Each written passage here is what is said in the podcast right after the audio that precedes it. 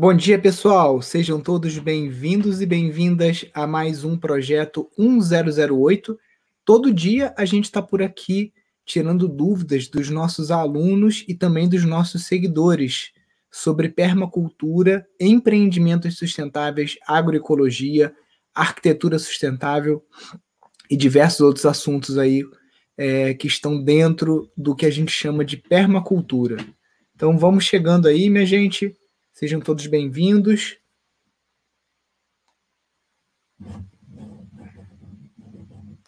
Vamos chamando a galera, vou chamando aqui no Telegram também. Bom dia, Laura. Bom dia, Guilherme. Bom dia, Thales. Michel, vamos chegando. Bom dia. Bom dia, Bruno. Diego.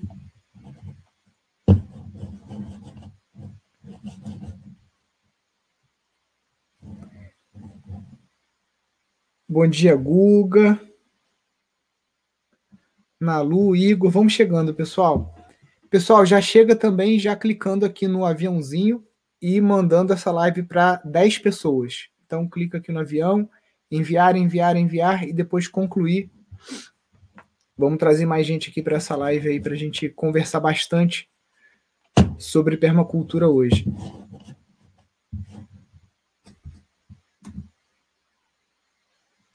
Deixa eu ir abrindo aqui os meus arquivos.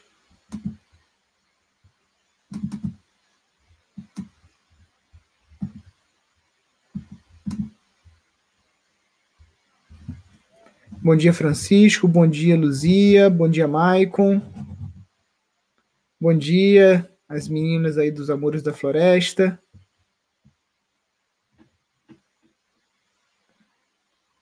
Luciano, Fabi.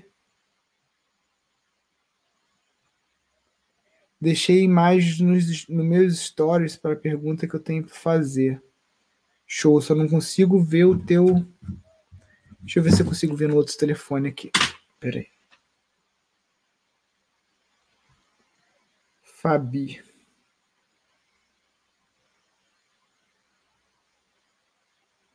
Não, peraí.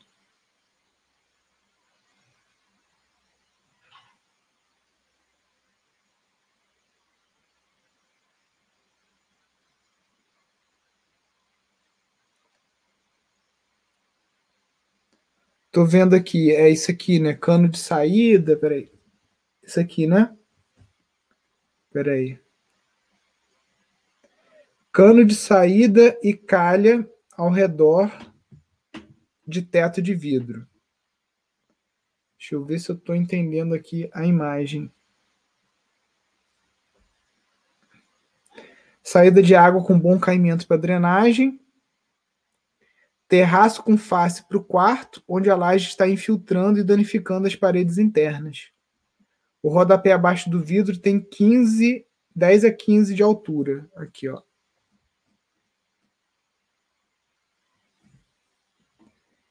entrando no terraço com caimento e saída de água no canto da direita.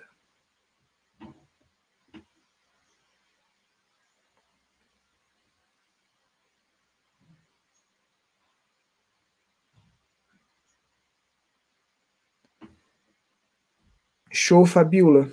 Não, não sei se eu entendi direito tudo aqui, mas essa última foto que você mostrou, né, essa aqui, ó, que o reboco tá caindo e tudo mais, na minha cabeça aqui tá faltando é uma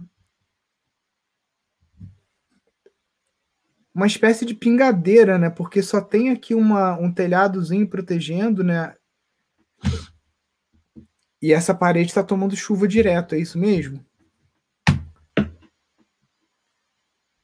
Bom dia, o pessoal que entrou também. Ó, já tem as perguntas aqui.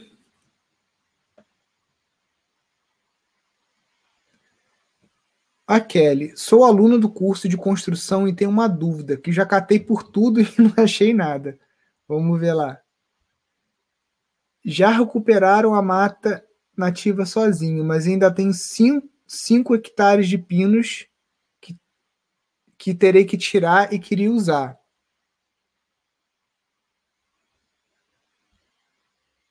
Ela deve estar digitando a pergunta ainda.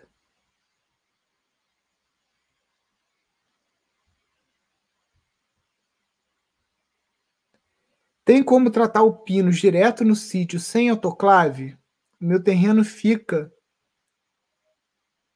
O meu terreno foi de uma madeireira e vou fazer RPPN, 40 hectares. Entendi, Kelly.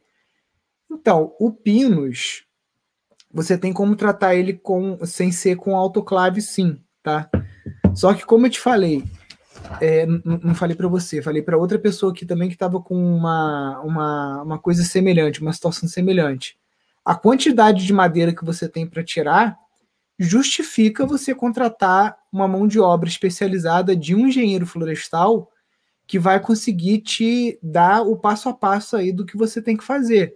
Porque você tem que cortar essa madeira, você tem que estufar ela direito para ela perder a umidade da forma correta, sem empenar se você vai vender ela roliça ou você, você vai vender ela já é, aparelhada, ou se você vai empreitar e vender tudo direto para uma madeireira, entendeu? Que vai fazer o, o, o, trabalho todo. Então você tem que. Eu buscaria. Se, uma coisa é quando você tem meia dúzia de, de árvores para cortar. Agora, no teu caso, que é uma quantidade grande, justifica. E vou, vou te mostrar, vou te provar por A mais B que justifica sempre você chamar um profissional. Quando a gente herdou o sítio aqui, eu e o meu irmão, a gente viu que tinha uma mata de eucalipto lá em cima que meu avô plantou. Aí veio uma galera, ofereceram 8 mil reais na mata. Aí a gente, ah, tá bom, vamos pedir mais um, um, uma segunda opinião. Veio outro maluco, ofereceu 18 mil na mata. Aí a gente, opa, tá melhorando. Mas a gente estava desconfiado que não era só isso, porque eram árvores muito grandes, uma área boa. Aí a gente contratou um engenheiro florestal, ele veio, ele fez a cubagem da madeira por amostragem e ele conseguiu é, dizer para gente que a mata valia 120 mil reais. A gente não conseguiu uma oferta de 120 mil, mas a gente conseguiu uma oferta de 90 mil, ou seja, praticamente 10 vezes mais do que a primeira oferta de 8 mil reais. Então, é, é importante você buscar uma, uma, uma opinião de uma pessoa qualificada, né? E nesse caso aí seria o engenheiro florestal para estar tá te dando uma consultoria. Porque senão, mesmo se você resolver terceirizar isso para uma madeireira, a madeireira vai te falar que vale palito de fósforo e você vai vender por preço de banana, né?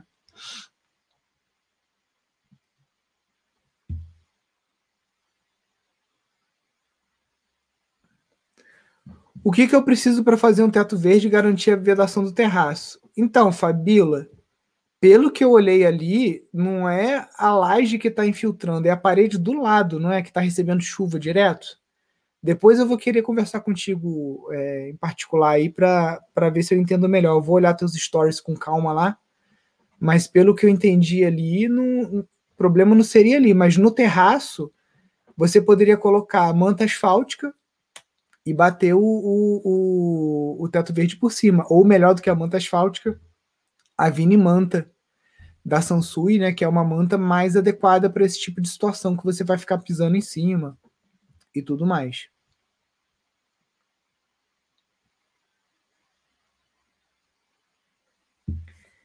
Tenho visto muitos neo-rurais com experiências legais, mas que não se sustentam. É apenas um estilo de vida. Exatamente, Mauro. A gente vê muito isso aqui, principalmente em Lumiar, que é um distrito aqui perto de Friburgo, né? Em Friburgo, é um distrito de Friburgo, mas próximo aqui da gente. A galera faz uma poupançazinha ou tem um apartamento alugado e tal, vai morar em Lumiar. E aí é uma situação que não dura dois, três anos, né? A galera depois acaba tendo que voltar para a cidade porque fica nessa ilusão de conto de fadas de que a vida rural é uma vida em que você não precisa de dinheiro, não precisa gerar negócio. E não é assim. A não ser para os, sei lá, poucos por cento dos nossos alunos que são aposentados e que têm uma boa pensão, o que é muito difícil no Brasil, né? Só quem tem previdência privada ou tem imóveis alugados, alguma coisa assim, que consegue ficar no sítio de bobeira, né? Só vivendo de renda e plantando e comendo, porque precisa sim gerar algum tipo de negócio. Eu te chamei para participar, Ricardo. Deixa eu chamar ele aqui.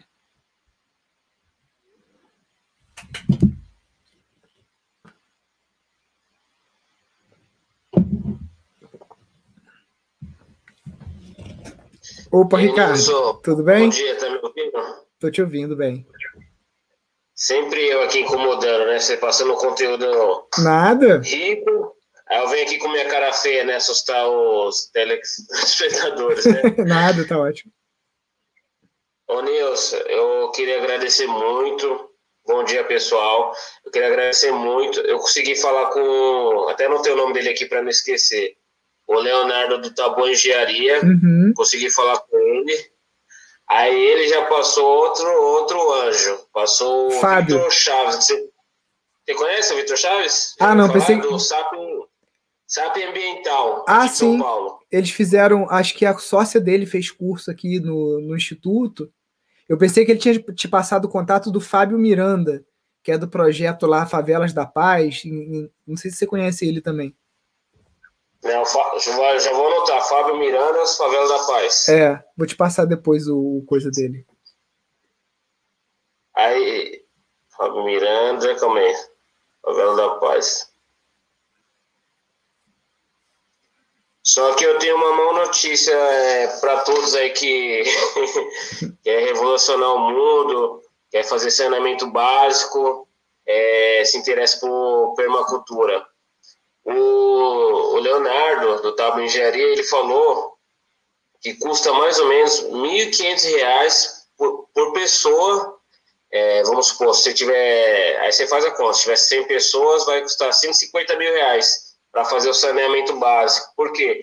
É toda uma estrutura que se, se envolve. Você está me vendo bem? Tô te vendo bem. É, é toda uma estrutura que se desenvolve, por quê? Porque as cidades foram mal planejadas e vai ter que fazer tipo uma estrutura um trabalho cinco vezes pior, entendeu? Porque normalmente é em barranco, é sobre casa, é quase impossível, vou falar. Eu tava, tava imaginando. Aí, pode falar. Você mandou foto para ele da- do lugar que você queria, da comunidade que você tá pensando? Não. Me mandei. O, o Vitor Chaves, ele trabalha aqui no Marzilac em Pali, é, Palilheiros. Uhum. E lá já é bem feio. É igual as comunidades que eu tenho para fazer. Aí ele falou, é, nós luta para ficar nos edital, para conseguir a ajuda do edital, porque a Sabesp mesmo nunca deu atenção para nós. Aí, eu- aí o que eu estava pensando, né? Igual eu te falo, aí já entra a parte política. Fazer. Aí eu vou ter que chegar em você, fazer um baixo assinato, aí é Cadesp.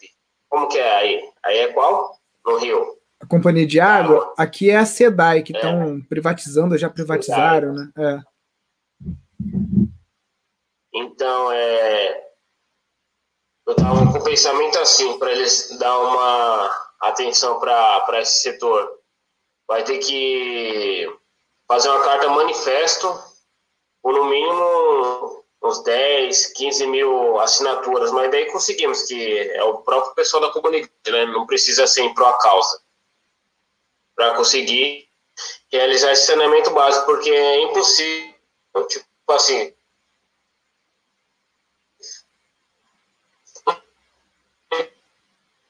Ixi, tá dando uma, pi- tá dando uma picotadinha aí.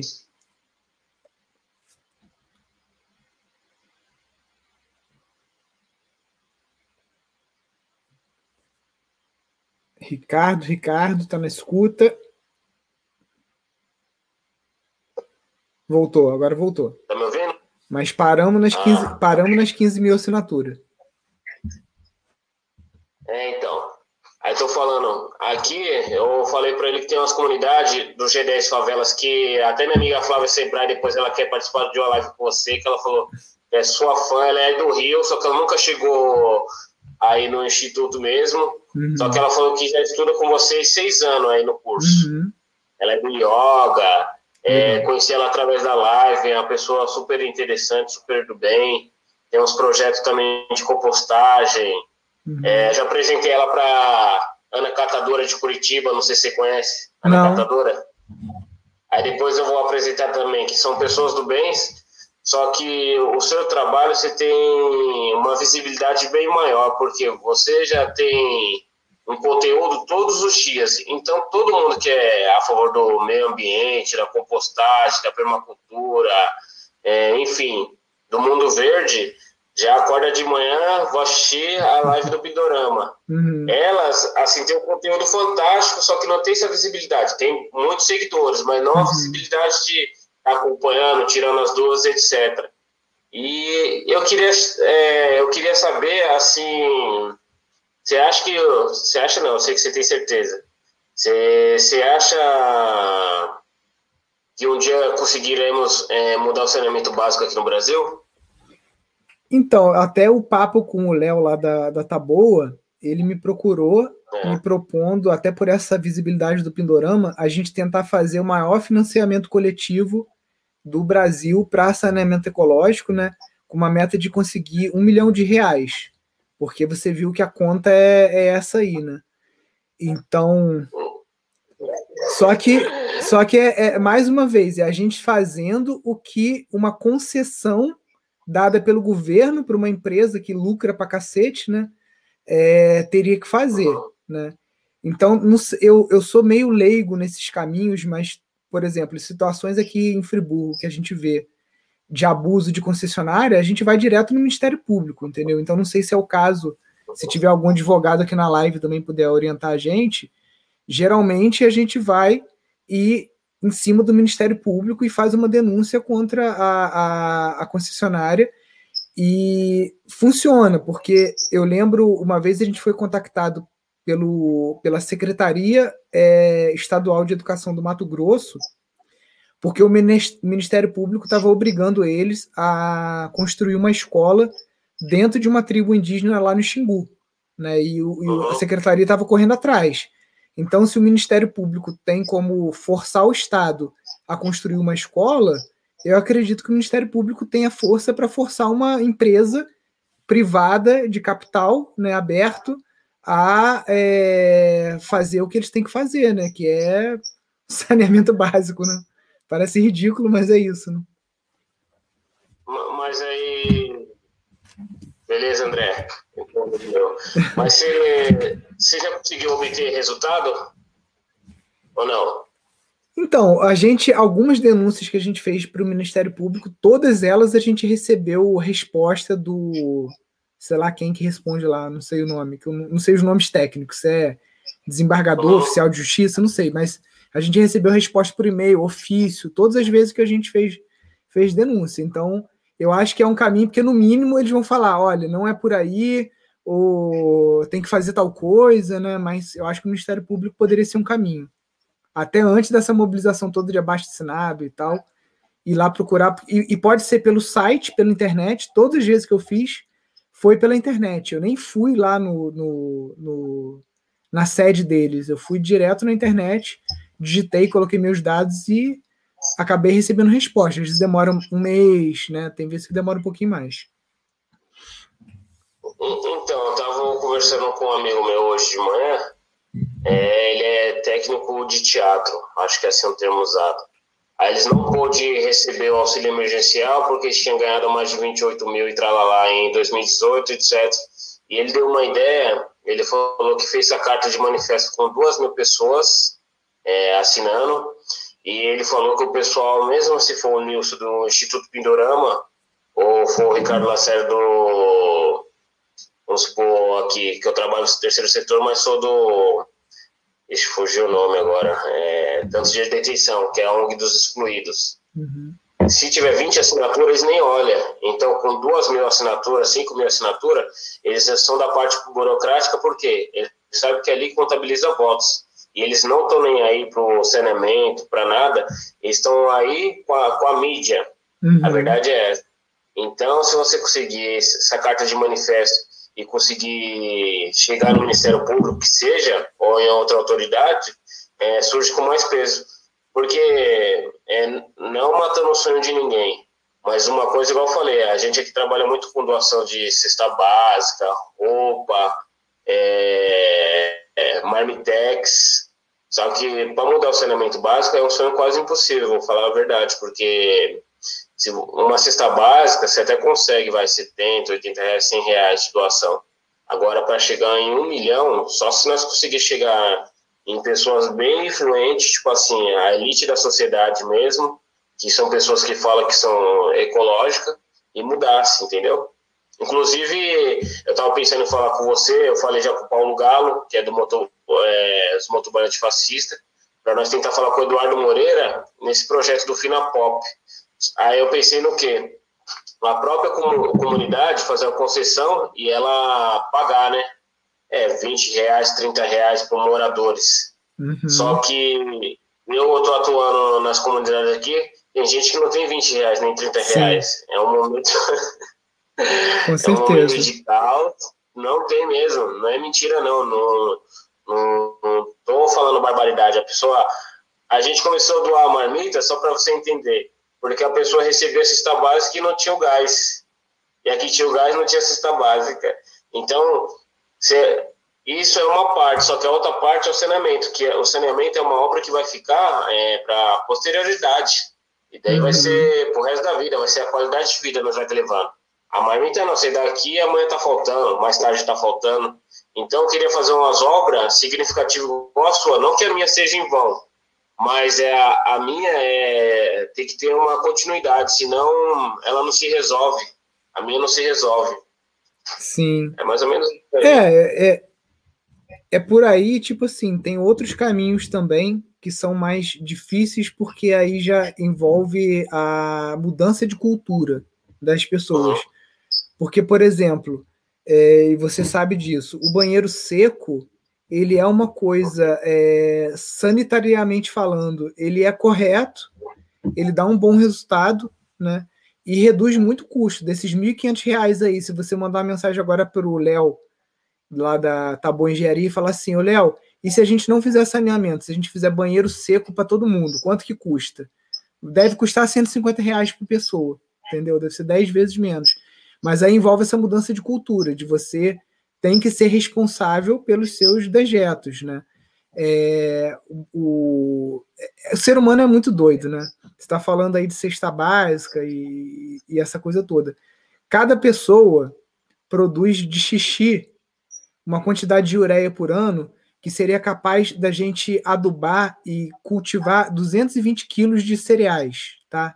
Vamos botar aí arroz, trigo, feijão, leguminosa, o que você quiser. 220 quilos? Não, 220 quilos. 220 quilos. Ah, Só que a gente joga esse xixi. Cada pessoa. Só que a gente joga esse xixi fora. Cocô também é uma, uma média aí de 400 gramas por dia. Então, se a gente faz a compostagem, e a compostagem de, de fezes humanas, ela pode ser utilizada para frutíferas, por exemplo, né? E, e, um pé de abacate, outro dia aqui na casa do, do da minha tia aqui, o pé de, de, abacate tombou a metade dele de tanto abacate. Não, vocês, não, vocês não tiraram, né? A gente não, ele estava verde, tombou verde. O, o abacate nem estava pronto para tirar ainda. Aqui, aqui em casa a gente faz maionese de abacate, faz guacamole, faz coisa até que não precisa nem de comer ele cru, né? Então, tipo assim, é uma série de mudanças culturais que aí a, a responsabilidade da permacultura, porque se você chega numa comunidade dessa que tem uma abertura para trabalhar banheiro seco, ao invés de ficar misturando água com cocô, que é uma coisa errada que a gente faz, faz a compostagem direitinho, começa a plantar abacate. Pô, eu plantei uns abacates aqui com seis anos já estão dando. Seis anos não é nada, entendeu? É muito é pouco tempo. Então, tipo assim, você vai mudando, vai sombreando a comunidade. Então, é uma mudança de paradigma que a gente tem que fazer, né? A gente é, essa história, ah, vamos fazer saneamento, vamos mandar o cocô embora. Cara, é, é, é, é, às vezes é a realidade daquela comunidade. A Sabesp não vai conseguir conectar eles numa linha de tratamento, numa ETE. Então, o caminho melhor seria é isso, ó. Numa comunidade o pessoal já está acostumado né, que eles, eles, eles são responsáveis por fazer ligação de energia elétrica, por fazer recolhimento do lixo, porque as concessionárias não chegam ali. né? Como aqui não no. Rio. Não chega. Então, mais uma coisa que as comunidades têm que fazer é a compostagem e o manejo do, do, do resíduo de esgoto. Só que tanto a compostagem, né, separar o lixo, que é uma coisa que muitas comunidades já fazem, porque isso gera dinheiro, né? Se você separar papelão, alumínio, essas coisas, a galera já sabe que isso é, dá, os, é... dá os 10, 20 reais ali que eles não têm, né? E, e tá faltando, porque agora aqui acho que aumentou 200%, se eu não tenho os dados corretos, da população de rua, e tá todo mundo nessa ideologia sua, de pegar o alumínio, pegar a latinha, pegar alumínio a latinha, né? Uhum. Plenasmo. o plástico, papelão para sobreviver. Só que é o seguinte, o próprio resto da, da compostagem do, dos recicláveis é, dá para fazer compostagem. Essa Ana Zatar, que é minha amiga de Curitiba, ela faz aquelas compostagens com buchinha, com a buchinha de cozinha, com, com, com plástico. Ela faz uma compostagem bem legal naquelas caixas organizadoras. É bem legal. Só que o mais legal é uns projetos igual o seu, não que o dela não seja, veja bem, é, que se desenvolve vilas ecológicas. Agora eu estou falando para você de comunidades, porque é legal fazer isso na minha casa, igual falou. É, toda ajuda é bem-vinda, né? Só que imagina se mudar a favela do Paraisópolis, 120 mil pessoas, que a gente tem acesso lá. O pastor Igor Alexandre, meu amigo, até mandei a live para ele, acho que não conseguiu entrar, mas depois ele vai ver. Que é, lá onde você falou das hortas, lá eu, eu conheço, que é as hortas verticais. Lá são, acho que 30 ONGs em conjuntos para o bem maior. E está todo dia passando no reporte. Eles é, estão em o G10 favelas, né? Agora é no Brasil inteiro. E é o seguinte, eu vejo que se nós não se unir, se não tiver aquela queda de ego, de vaidade que muita gente quer levar o nome, eu vejo que isso não é você, porque eu sou um anônimo perto de você e você me atende, você tira minhas dúvidas, não só a minha, mas de todos aí. É, tem muita gente que sabe fazer e não quer explicar, não quer deixar você fazer pensando que certo e mérito. Meu, eu nem sou do ambiental, eu sigo vocês, mas é que eu vejo que a melhoria tem que ser por completo. Não adianta eu levar uma comida ali e o esgoto está céu aberto. O que vai adiantar? Sim. Entendeu? Você, você já viu um documentário que tem no YouTube chamado A Revolução dos Baldinhos? Não, vou anotar. Anota aí, porque esse tá 100% dentro do seu contexto aí porque eram, eram comunidades lá no sul e eles começaram é, aquele carrinho que o pessoal usa de catador, né? Uhum. Eles distribuíam aquele, sabe aqueles baldinhos de azeitona, pote de sorvete, qualquer coisa. Um daquele na, em, cada, em cada barraco, em cada casinha, entendeu? O pessoal ia juntando o resto da quentinha, qualquer coisa, e aí um cara, um camarada passava num carrinho daquele com aquelas bombonas azul maior e todo mundo jogando o, o, resto do baldinho ali dentro. E aí é pro baldão, né? Que é aquele grandão de 200 litros. É, e aí. O tambor. O tambor.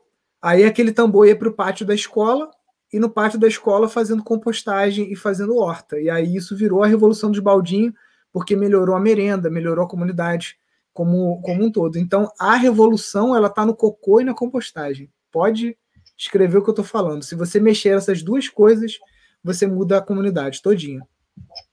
E, e, deixa eu te fazer uma pergunta, assim, que muita gente me pergunta.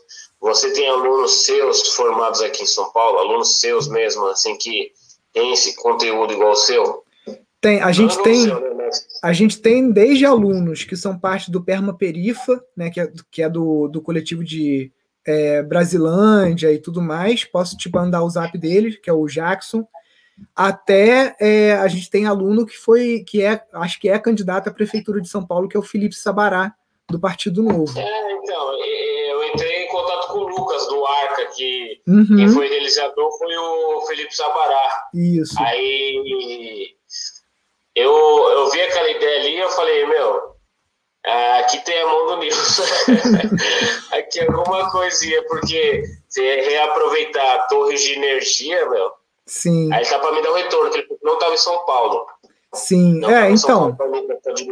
A gente tem bastante aluno em São Paulo, porque é isso, né? A gente é uma escola, hoje, uma escola online, e o maior número de pessoas com internet está em São Paulo. Então, arriscaria dizer é. que o maior número de alunos nossos está tá por aí, né? E a gente está começando a, a, tentar conectar a galera pela rede. É porque a pandemia está atrapalhando muita coisa, né? Assim, de, de poder mobilizar, né? É, eu, eu, estudei um pouquinho de PNL, Programação Neurolinguística, com o Dr. Ribeiro. Uhum. Aí tem umas frases que eu anoto igual as que você passa, né? É, a pandemia afetou todo mundo, mas a gente tem que focar no que a gente consegue, Sim. não que a gente não consegue. Porque se a gente ficar pensando que, no que nós é, não podemos, a, deixa, a, a, nós deixamos de fazer o que a gente conseguimos, igual uma caminhada de 15 minutos, igual jogar a casca de banana na composteira, igual é, reciclar água da chuva para lavar o quintal e, e vice-versa, entendeu?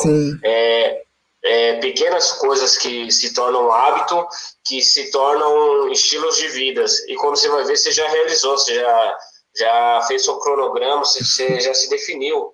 Aqui, eu posso, assim que eu entendo, né? Assim Sim. que ele explicou, né? Com certeza. Não, é, é isso. É isso. Aí, é, vamos continuar se articulando aí. Eu vou te passar o contato do Jackson, do, do Permaperifa, que é um, é um pessoal legal de você é conectar. Jackson, né? É. Ele ficou, ele ficou um mês com a gente aqui e aprendeu construção com bambu, aí já voltou para a comunidade, já fez construção com bambu lá, um centro comunitáriozinho. Então tem, tem muita coisa que, que. É porque a Brasilândia ela tem é, ela está numa área que tem bambu, tem aquela. É uma área mais periurbana, né? É, na, na verdade, essas outras áreas que não tem bambu, não sei se Parelheiros tem muito bambu, em Paraisópolis não tem, pelo menos eu não vi. Uhum. Mas daí é uma coisa que se dá para plantar também, entendeu? Sim. Igual eu falei, dá, dá, dá para fazer, ainda mais nos barrancos. É, eu vi, acho que foi com você, que a raiz do bambu, é, ele, como se fala? Ajuda a segurar. Dá mais segurança, é, dá mais segurança ao solo para os morros não desabarem. Então, mesmo que, as pessoas não sejam ecológicas, você fala, ó, você planta o bambu que vai ajudar a sua casa a não cair. Tem que falar essa linguagem, não adianta falar outra. Uhum. Porque a gente está falando um ano para colocar máscara e ainda não escutaram. então tem que, tem que falar umas medidas drásticas para o pessoal ter medo e fazer. Igual é, esse problema do saneamento. Ninguém dava nada, você era um louco, ou era outro. Agora que viu o vírus, está todo mundo querendo se limpar e querendo se arrumar. Mas se tivesse ouvido isso 30, 40, 40 anos atrás, sem depender de governo fazendo sua parte, igual do Baldinho aí, já estaria bem melhor. Os, os lixões aqui estão tá super lotados, não tem mais lixão aqui praticamente em São Paulo. Uhum. É, é, um problema. O, o, o, a compostagem, eu acho, acho que são 50 pessoas que tem um, um, clube de compostagem aqui em Friburgo, que eles, ele atende 50 pessoas, é um amigo meu. Ele, ele faz isso como um serviço. Você paga lá, sei lá, 50 reais por mês, ele vai na tua casa recolher o teu lixo orgânico, ele composta e ele te devolve isso em adubo, não sei o quê. Ano passado, ele tirou do lixão mais de 100 toneladas de resíduo. Isso um cara que está fazendo um serviço lá. Então, se você tem. É, em São Paulo, até a, a, o Cláudio lá da Morada da Floresta conseguiu fazer o um projeto com. Acho, acho que foi com Haddad na época, de distribuir duas mil composteiras. E essas duas mil composteiras tiraram não sei quantas toneladas de resíduo é, orgânico que iria para o lixão. Né? É Morada da Floresta. Morada da Floresta é um centro de permacultura que tem no Butantã. Butantã é, é, perto onde eu faço a, uma das obras sociais ali no Jardim Apoador, ali, toda ah, a então. região ali. É, eu não conheço muito São Paulo, mas eu para chegar lá eu pegava a linha 4 do metrô, aí você pega aquela Avenida Vital Brasil. Você aqui para São Paulo? Eu dava aula, eu dei aula pro Perma Sampa, tinha um curso aí que era Perma Sampa, Perma Perifa na casa da cidade. Então o, o, o o Felipe, essa galera toda foi aluno lá no, no, no, no curso de permacultura da Casa da Cidade. Floresta, como que é o nome da pessoa? Cláudio. Cláudio e Ana Paula. Ah, tá. Caramba, é, você conhece São Paulo aqui, então. É, essa região que eu faço um trabalho social é 15 minutos da estação Butantã mesmo, da linha amarela. Ah, então. 4. Não, eu conheço essa área aí.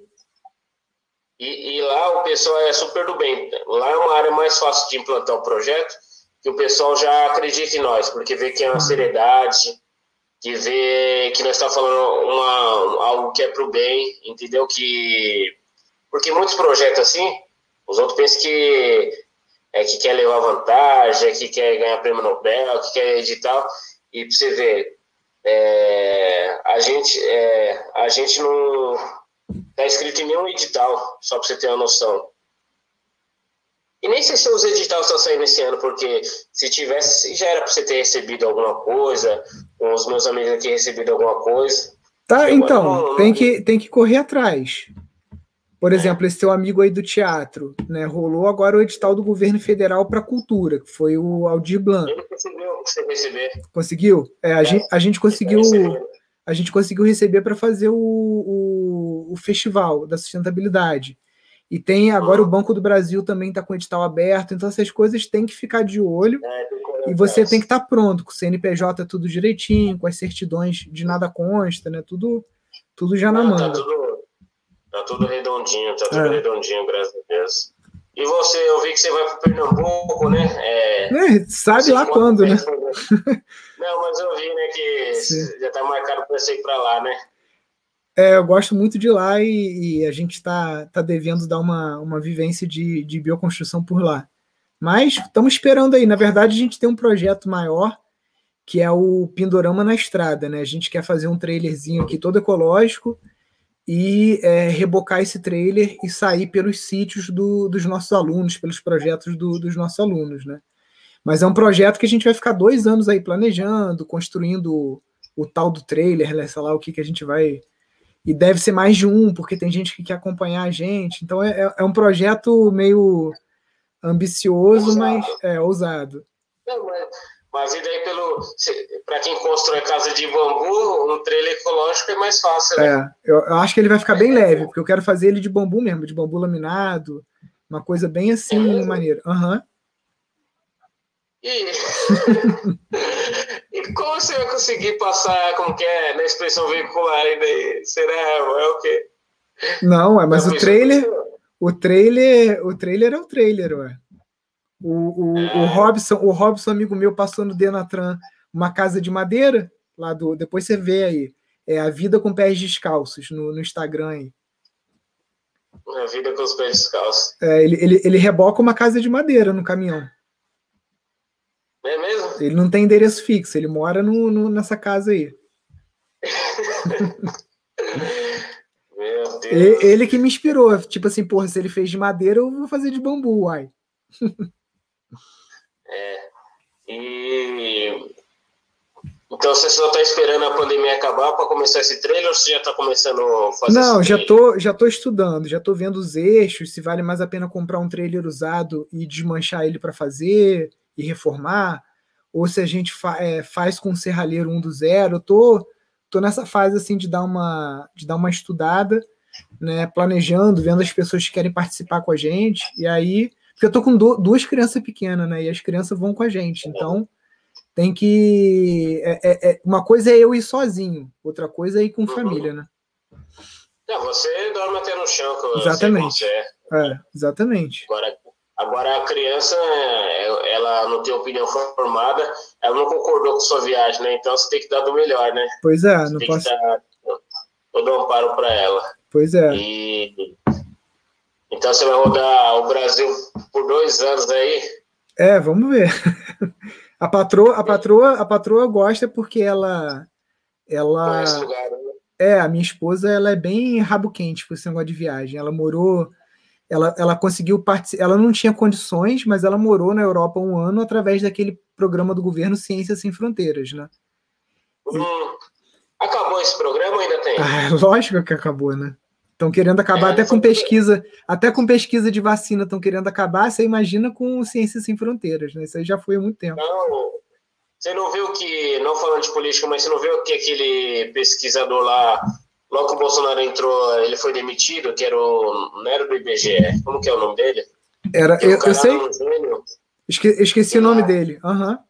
É, era do, do INPE. Era do INPE de. de... É, do INPE. É. Do INPE, eu falei, falei, o Brasil acabou. Se, se o INPE, que é um, uma organização é governamental, mas tem independência própria, aquele que tomava as atitudes, Sim. aquele que estava junto com a FUNAP, etc.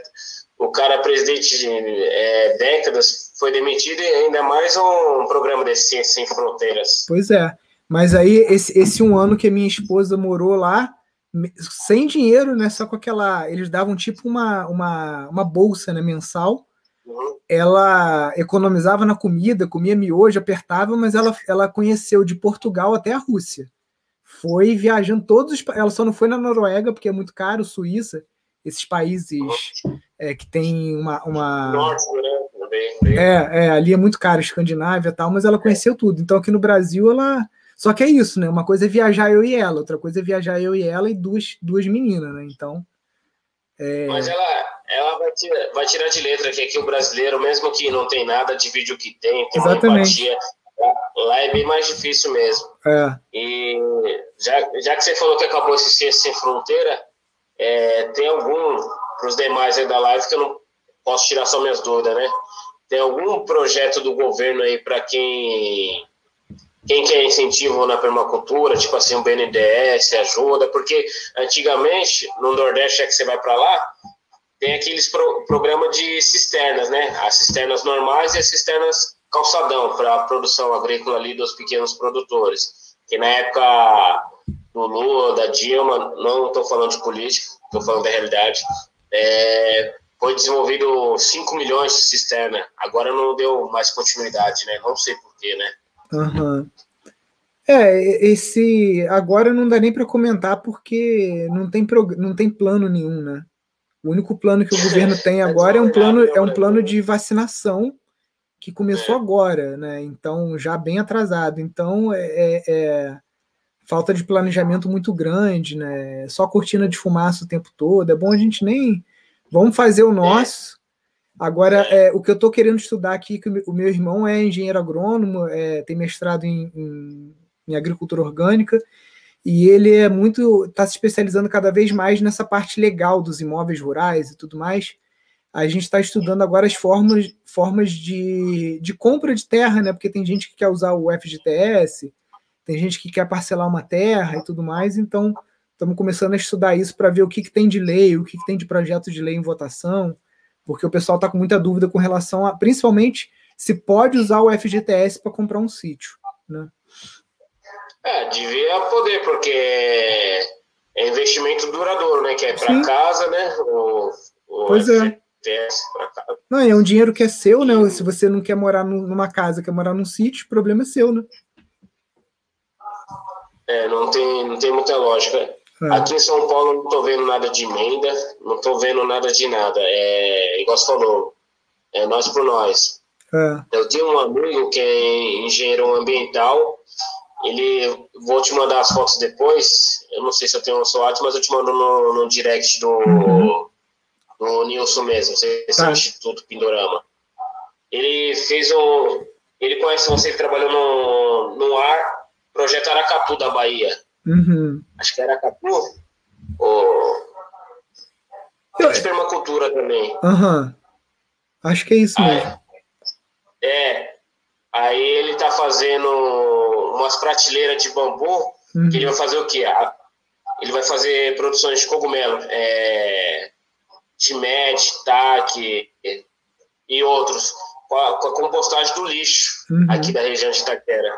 Ele está fazendo isso numa antigo, uma antiga clínica é, geral, pediátrica, tem 17 salas. Então, bem uhum. legal. Depois eu vou, eu vou te mandar o projeto já feito. É que ele só fez umas 20 prateleiras. E como tem 17 salas, ele falou que a gente vai precisar mais ou menos de 3 mil bambu. Por isso que eu te perguntei é, qual, qual a melhor ferramenta para cortar. Aí você me passou a ter serrote japonês, né?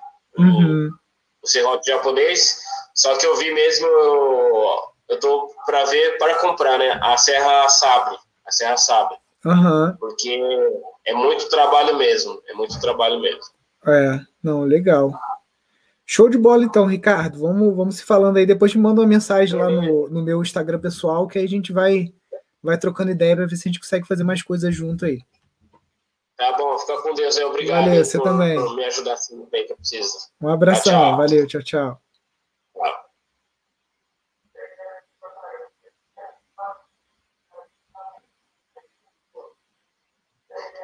Conseguiu encerrar aí? Não, acho que você que tem que sair. Até hoje eu não sei tirar as pessoas. Eu acho que é. Tá aí. Show, valeu. Tô, vendo, tô lendo as perguntas aqui pra gente. Vamos ver aqui.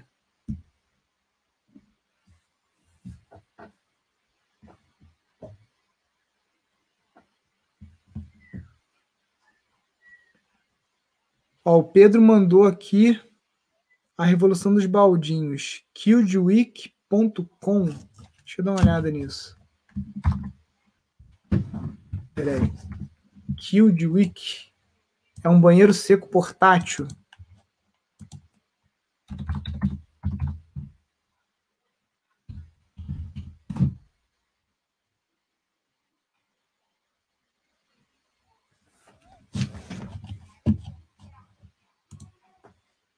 Ah, entendi.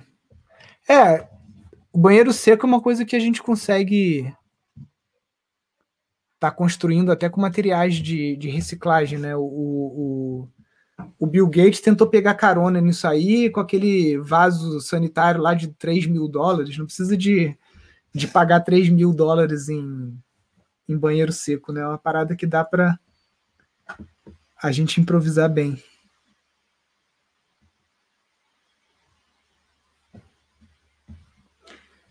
Você poderia falar mais sobre os prós e contras do direito adquirido de uso de água de um vizinho?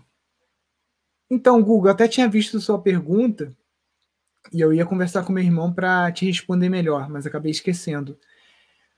Então, é, o contra é o vizinho querer ficar criando caso com você, ou ele vende para outra pessoa e a pessoa cisma que você não, não vai mais pegar água, alguma coisa assim, mas é um direito adquirido. Só que aí é aquela coisa, processo, é aquela encheção de saco que a gente já, já conhece, né?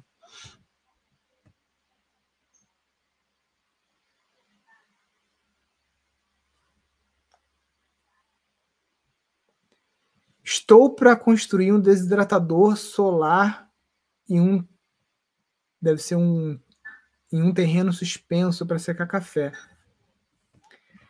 Alguma dica? Ah, deve ser terreiro suspenso, né?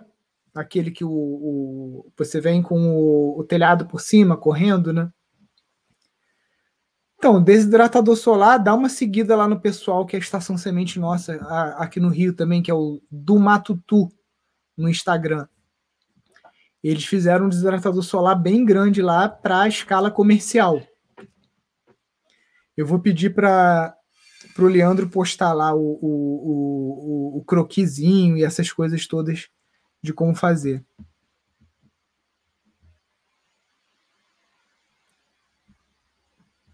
Se quiser visitar no Canadá ou em Alvarenga, temos lugar para você ficar. Então, no Canadá, eu acho que por uns dois anos os brasileiros não, não conseguirão entrar. Né? A gente vai virar párea agora, porque o Brasil agora, o, o, o nosso, o nosso líder nacional, tanto falou de vírus chinês que agora tem o vírus brasileiro, né? Porque as condições aqui estão perfeitas para o vírus criar mutação e, e a gente continuar mais dois anos aí nessa brincadeira. Estou planejando fazer a parada do motorhome. Gostaria de fazer fossa ecológica para os veículos. Então, para motorhome, para tiny house, esse tipo de coisa, se você não tem espaço para compostagem e tudo mais, porque realmente é um problema, Aí existem os banheiros, é, esses banheiros mais é, tecnológicos, digamos assim. Dá uma olhada no canal do Robson e da Bel, que é esse A Vida com Pés Descalços. Tem tanto no YouTube quanto no, no Instagram. Eu até fiz uma live com eles no Festival da Sustentabilidade. Tem já uma solução para isso, a não ser que você queira fazer uma solução professor Pardal aí sua eu acho que dá para estudar como funcionam esses banheiros mais tecnológicos, né, que ocupam menos espaço. Tem esse aí que o Pedro mandou também do Killed né?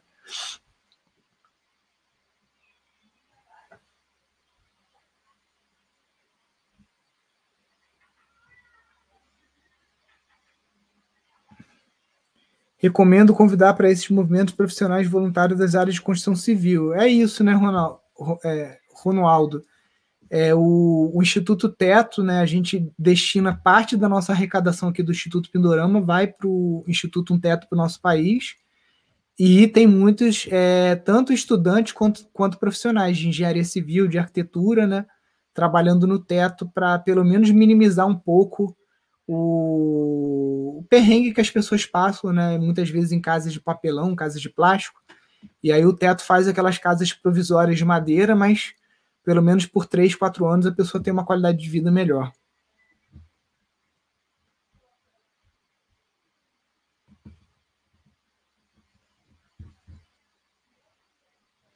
Ó, o Pedro está falando, explicando aí que o IDO que é uma, uma caixa portátil com separação de urinas e fezes, né?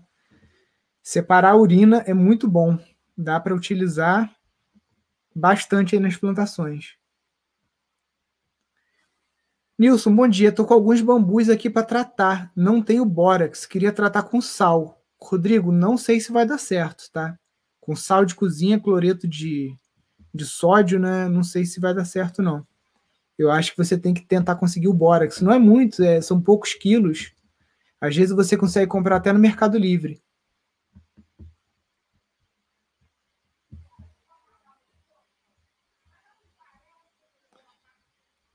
Você sabe dizer quanto de sal que eu coloco em 100 litros de água? Eu tenho lúpulo também. Será que eu posso colocar? Então, Rodrigo, você vai ter que fazer o teste. Só que é um teste que a gente vai levar aí pelo menos uns dois anos para saber o resultado, porque você vai fazer uma solução aí, né, com o lúpulo, que é amargo, e o sal, e o bambu a gente vai ter que observar ele durante dois anos aí para ver se vai ter incidência de broca. Então, se você quiser fazer essa experiência documentando ela, depois passar o resultado para a gente, a gente ajuda aí a divulgar tratamentos alternativos. Ontem a gente falou do tanino, né, que já é um tratamento que já foi validado aí por alguns outros bambuzeiros é, não sei como faz, parece que é um chá da aroeira, alguma coisa da aroeira, que você consegue tirar o tanino. Kid o quê? Como que se escreve? É isso aqui, ó. Kildwick, kildwick.com. Parece que tem uns projetos aí.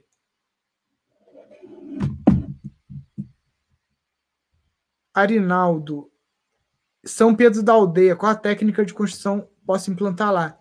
Então, eu, eu já até respondi essa pergunta outro dia, mas eu acho que você saiu da live e não ouviu. Eu apostaria nesse estilo do Marcelo Bueno, que é sobre pilotis, né? Casa de pau a pique elevada. Vou, vou te mostrar a foto aqui, mas você já deve ter visto já. Peraí. Documentos.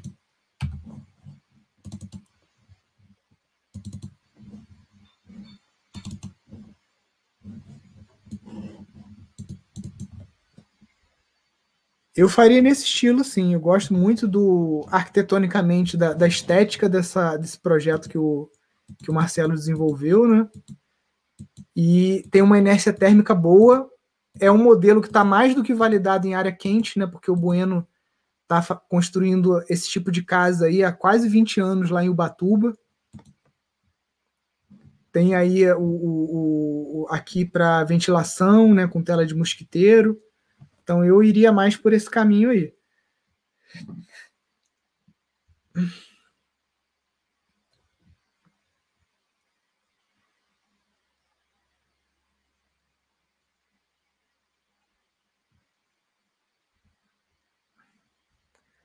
Sua propriedade rural tem CAR e DAP? Estou tentando cadastrar. Tem sim, eu tenho, a gente tem o CAR e o documento de aptidão Pronaf eu já tive mas hoje em dia não tenho mais, porque hoje eu tenho uma empresa. Né? E o produtor rural, ele não pode ter empresa. Na época que eu era só produtor rural, aí eu tinha a DAP. Hoje eu já não estou mais enquadrado como produtor rural. Você não pode ter o seu CPF vinculado a nenhum MEI, nenhum outro é, nenhum CNPJ que não seja o seu CNPJ rural, e você tem que ter a sua renda 51% vindo da produção rural, né? E na época eu consegui, porque como a gente faz ecoturismo aqui também, o ecoturismo está dentro do rol de práticas da agricultura familiar, né? E aí eu consegui mostrar lá que a minha renda não só vinha da, da roça, né, que a gente tem de mandioca, inhame, caqui, uma série de coisas, mas também da hospedagem.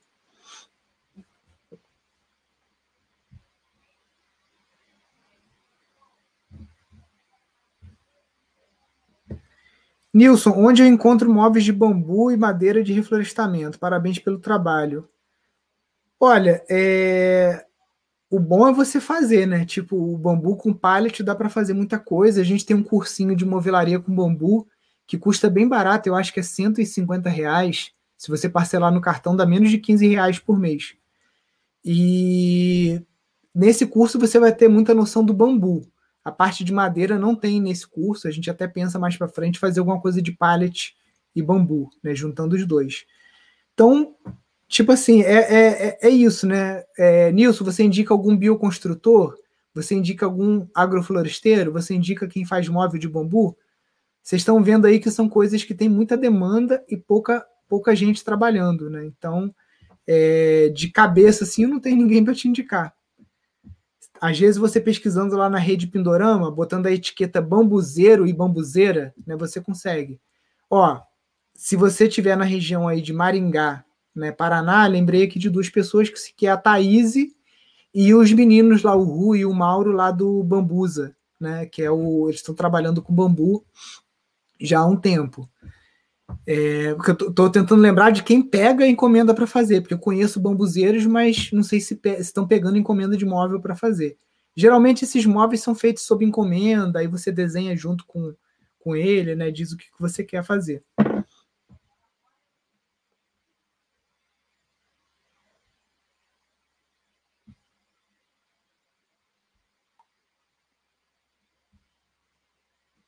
Nilson, como fazer as instalações hidráulicas do HiperAdobe? Você tem duas opções. A opção é, que o pessoal prefere na, na, construção convencional, que é cortar a parede com maquita, colocar o cano e depois rebocar. E aí você vai ter um trabalhão, porque para você rebocar o HiperAdobe, né, ele tem aquela superfície meio assim, vai muita massa. E a segunda opção que é fazer tudo aparente. E fica bonito também se você fizer aparente. Porque você pode encapar esses canos e eletrodutos com uma meia cana de bambu, tipo esse bambuzinho que está aqui atrás, você corta ele no meio com o facão e você encapa ele. É, você pode fazer por fora da casa, você pode fazer por debaixo do chão. Né? Dá, dá para fazer de muitas formas. A gente vai mostrar bastante isso na tiny house chamada Demeter, que vai ser construída pelo arquiteto Flávio Duarte, aqui no Instituto Pindorama, dentro lá do curso online de casas ecológicas. Vamos ver se a gente consegue até mostrar os dois jeitos, tipo cortando a parede e também fazendo aparente, e aí você decide o que, que é o melhor no teu caso. Já te adianto que o que vai dar muito menos trabalho é você fazer aparente, tá? Você vai economizar tempo, areia, barro, né? E recurso.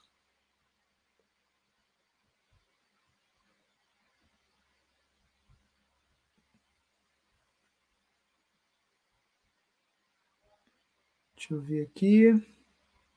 Cebolas e outros alimentos ácidos são ruins na minha composteira. O que posso fazer para reciclar?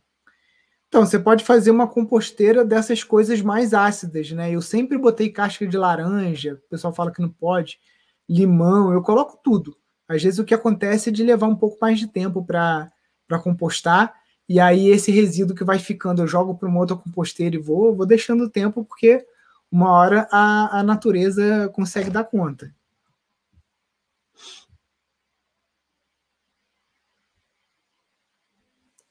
Essa manta asfáltica, né, que eu falei lá para Fabiola, é essa que é fixada com fogo? É sim. É, o Ronaldo, essa manta, ela é pode ser usada para teto verde, mas o melhor resultado que a gente viu é com a manta vinílica, que é uma manta que não tem emendas, porque essa manta que emenda com fogo, às vezes dá problema. Ó, o André falou que está dando muita larva. Maravilha, essa larva pode ser alimento para as suas galinhas. É só você soltar a galinha na composteira que ela vai dar conta aí dessas larvas. E as larvas estão ali trabalhando justamente para compostar uma coisa ácida que outros micro-organismos não estão dando conta. Então, é isso.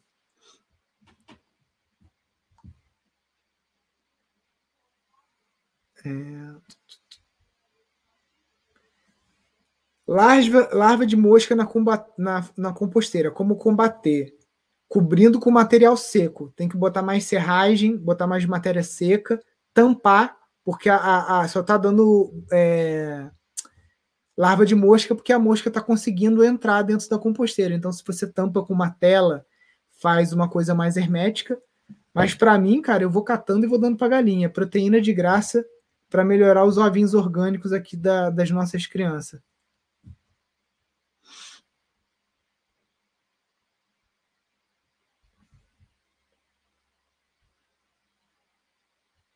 Deixa eu ver aqui. Eu acho que é isso. Pelo menos as perguntas que estão na, na, na caixinha aqui. Já respondi todas já, pessoal. Ó, lembrando que hoje, quinta-feira, né, é dia de live no YouTube, consultoria, né, do Viver do, é, Fora do Sistema. Hoje a gente vai estar falando com a Ju. Ela se mudou para o sítio dos pais no início da pandemia, está com vários projetos lá. Então vai ser bem interessante, porque pode ser o caso de muitos de vocês aí. Então, hoje, 18 horas lá no YouTube, ela é aluna do nosso curso de gestão de empreendimentos sustentáveis.